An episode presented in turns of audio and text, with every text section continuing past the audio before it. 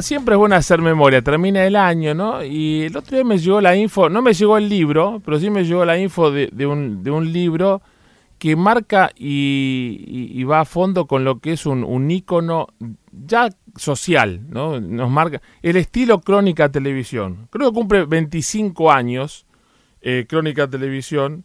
Yo me acuerdo allá por 1993, 1994, Mario Gavilán eh, y Tito Jacobson, eh, sobre todo Gavilán, me tomaron un casting, tomaron casting un montón de periodistas, Javier Díaz, viste que un montón de gente, Juan Pablo Bartolota, para ser movilero. Yo laburaba en la revista Caras. Entonces me fui a probar y gané el, casting, había entrado, pero pagaba muy poco, yo en perfil ganaba 1.200 pesos en esa época y creo que Crónica pagaba 800 y tenía que laburar más horas. ¿no? Entonces no, no laburé, pero siempre tuve esa cosa de Crónica TV como me marcó el comienzo también de, mi carrera profesional, año 94, yo había empezado en el 92 a laburar en la gráfica.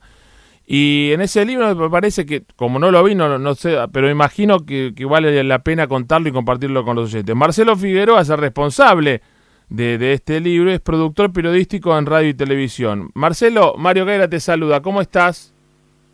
Hola Mario, ¿cómo te va? Buen día. Gracias, por, gracias por estar con nosotros. ¿eh? ¿Nos contás un poquito del libro de Crónica Televisión que después de un cuarto de siglo sigue siendo única, ¿no? No importa eh, quiénes son hoy los dueños, el grupo Olmos Héctor Ricardo García, o qué, pero Crónica eh, sobrevive a los gobiernos, a los dueños, ya tiene como una entidad propia, es autónomo.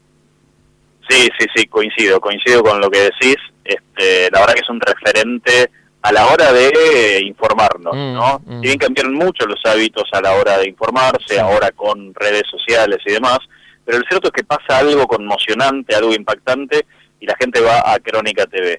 Un dato de los últimos días, sin ir más lejos y que se va a repetir la semana que viene mm. eh, seguro, es que Crónica lideró la audiencia, por ejemplo, en los últimos minutos del 24 de diciembre, digamos en la Nochebuena. Digamos, la gente puso Crónica TV a la hora de brindar Siempre. Eh, durante la Navidad. Casi seis puntos de rating, superando al resto, ¿no? Ah. A TN, a C5N. Eh, estos son datos de los últimos días pero es así como vos decís, pasa algo y la gente va, busca el canal, busca, digamos, ese modo de contar las noticias, casi de gritar las noticias que tiene el canal que efectivamente fundó García el 3 de enero de 1994 y vos bien recordabas aquel casting que estuvo a cargo de Gavilán y del propio del propio García. Por ahí pasaron, entre otros, te cuento, este Freddy Villarreal, por ejemplo, fue otro de los que participó del casting o el mismísimo Claudio Orellano, digamos. el gordo número uno. Este, bueno, vos sabés que justo ayer a la tardecita estuve con, con Claudio, mm. que está de unos días de paso por, por Buenos Aires, mm. Y, él me decía, es, es insólito, dice, porque yo hace 18 años que me fui de Crónica TV, estuve solo 7 al aire, y mm. la gente es el día de hoy que me ve y me dice el gordo de Crónica. Bueno, con Claudio, con Claudio después su ida de Crónica y mi ida de Canal 3, laburamos con Mauro en América, era este de, lunes a sábado, laburamos, hacíamos del... El, nos divertimos tanto, aparte el gordo, gran amante del jazz y un montón de cosas más, aparte una gran persona, ¿no? Pero yo me acuerdo de ese casting yo, yo fui uno de los seleccionados, pero como me pagaba mucho menos que en, que en la revista Caras, y eso que Fontebeca no era generoso, le dije a Avila, no, le cedo mi lugar al siguiente. Y en el orden de selección estaba Bertolota, Bartolota, un chico que hacía tribunal, eh, congreso. Que no sé si Juan Carlos Bartolota. Exactamente. Juan Carlos Bartolota, periodista legislativo. Exacto. Y además Bartolota eh, tiene un rol protagónico en el libro porque, a ver, Bartolota es quien consigue, por ejemplo, una de las primicias de las tantas que dio Crónica, pero de las más impactantes a lo largo de estos 25 años, que fue el suicidio de Alfredo Chabrán. Claro. Bartolota, yo ahí cuento, digamos, cuento el detrás de escena de varias de esas primicias, no sé, la muerte de Rodrigo, eh, la muerte de Carlos Menem Jr., el oh. atentado a la AMIA. Mm. Bueno, y en el caso particular de Sabrán, a quien García además conocía, si bien tenían historias de vida completamente disímiles, este, García y Sabrán habían cenado este, algunos días, es más, o sea que García es este, fanático del ratón Mickey. Sí. Cumplen los años el mismo día. Sí, noviembre, 19 o 20 de noviembre. Sí, exactamente. Acaba de cumplir 86 años. Estábamos justo, nosotros en nuestro canal en Mario Caira Travel, estamos subiendo ahora una nota que hicimos dentro del, cuartel central de Disney en Burbank, en la oficina donde Walt Disney este, eh, diseñaba las estrategias para su empresa. Una cosa, no sabía que, García cumplía años el mismo día que mí, que mirá vos qué dato, dos grandes, ¿no? Sí, claro, bueno, y él es fanático de, de Mickey, colecciona muñequitos, este, relojes con la cara de Mickey, y tiene en su casa una pintura, de tamaño casi real, ah. este, del ratón Mickey, que se la regaló Sabrán.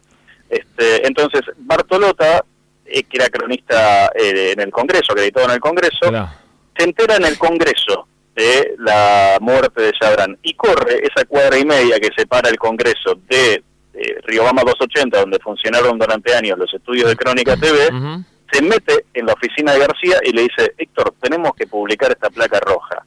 García, impactado por la noticia, por ese vínculo que tenía con Chabrán, este, le pide volver a chequear, a rechequear el dato y le dice en un momento, porque mire que si esto no es cierto, nos tenemos que ir del país. Bueno, eh, Bartolota finalmente consigue chequear le sacan por mentira verdad al jefe de la policía de Entre Ríos de entonces eh, el dato y ahí es cuando García se anima y ordena publicar aquella primicia sobre el suicidio de, de, de aparte de las anécdotas, Héctor Ricardo, cuando también escribía la pavada de crónica en la gráfica, ¿no? Que encerraba en el, baño, en el, baño a, escribir, pero después todo esto también se veía en la pantalla, esa impronta que, que, que tiene este Héctor Ricardo y que en sus años mozos este, era eh, un incansable y sus productores y la escuela que, que, se fundó en Crónica, que subsiste más allá del cambio de dueños del canal, más allá de... el que labura en Crónica es como que adopta eh, también la, esencia Crónica TV, ¿no?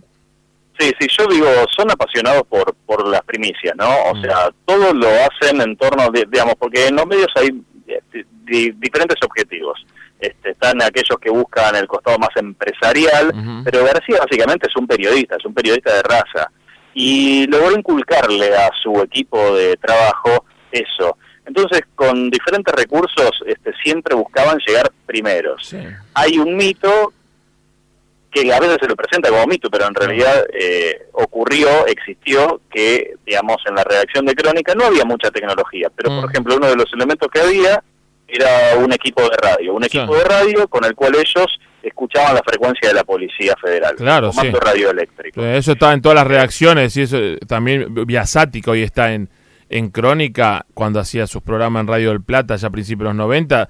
Mi primera función como pasante de periodista era escuchar los canales de la policía. Todos, todo hicimos eso y cortamos cable la teletipo, ¿no? Exacto, exacto. Pero bueno, digamos, en Crónica lo hacían de manera constante. Le decían el monito a ese equipo de radio por los chillidos que daba, ¿no? Y así lograron también muchas otras eh, primicias.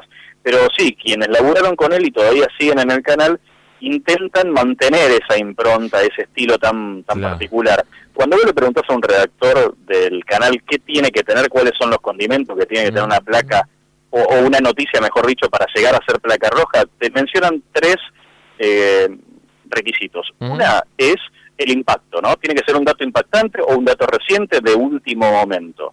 El otro es sangre. Te lo definen así, con esa palabra, sangre. Va mucho a los policiales, ¿no? Y el otro es lo irónico o lo bizarro, si vos mm. querés. Mm. Cuando ellos le cuentan acerca de un policial que ocurrió en La Plata, donde le robaron a una anciana, le pegaron y le comieron la pasta frola, digamos, ahí están poniendo la impronta de Crónica TV.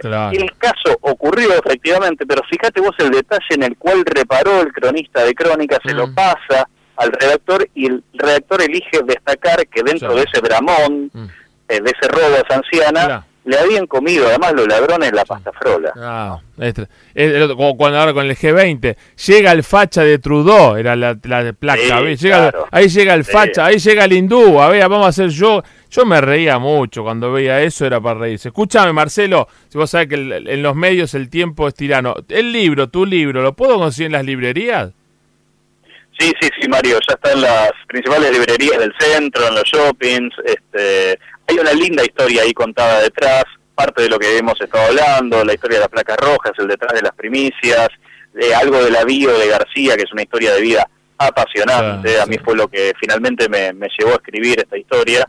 Eh, así que bueno, es una lectura bien de verano, así que lo, lo, lo recomiendo, seguro que lo van a disfrutar. después decía la gente de Continente, si quiere y le se copa, que nos mande para sortear con los oyentes también, que nosotros el verano seguimos laburando, así que después lo coordinamos con la gente de Continente. ¿eh?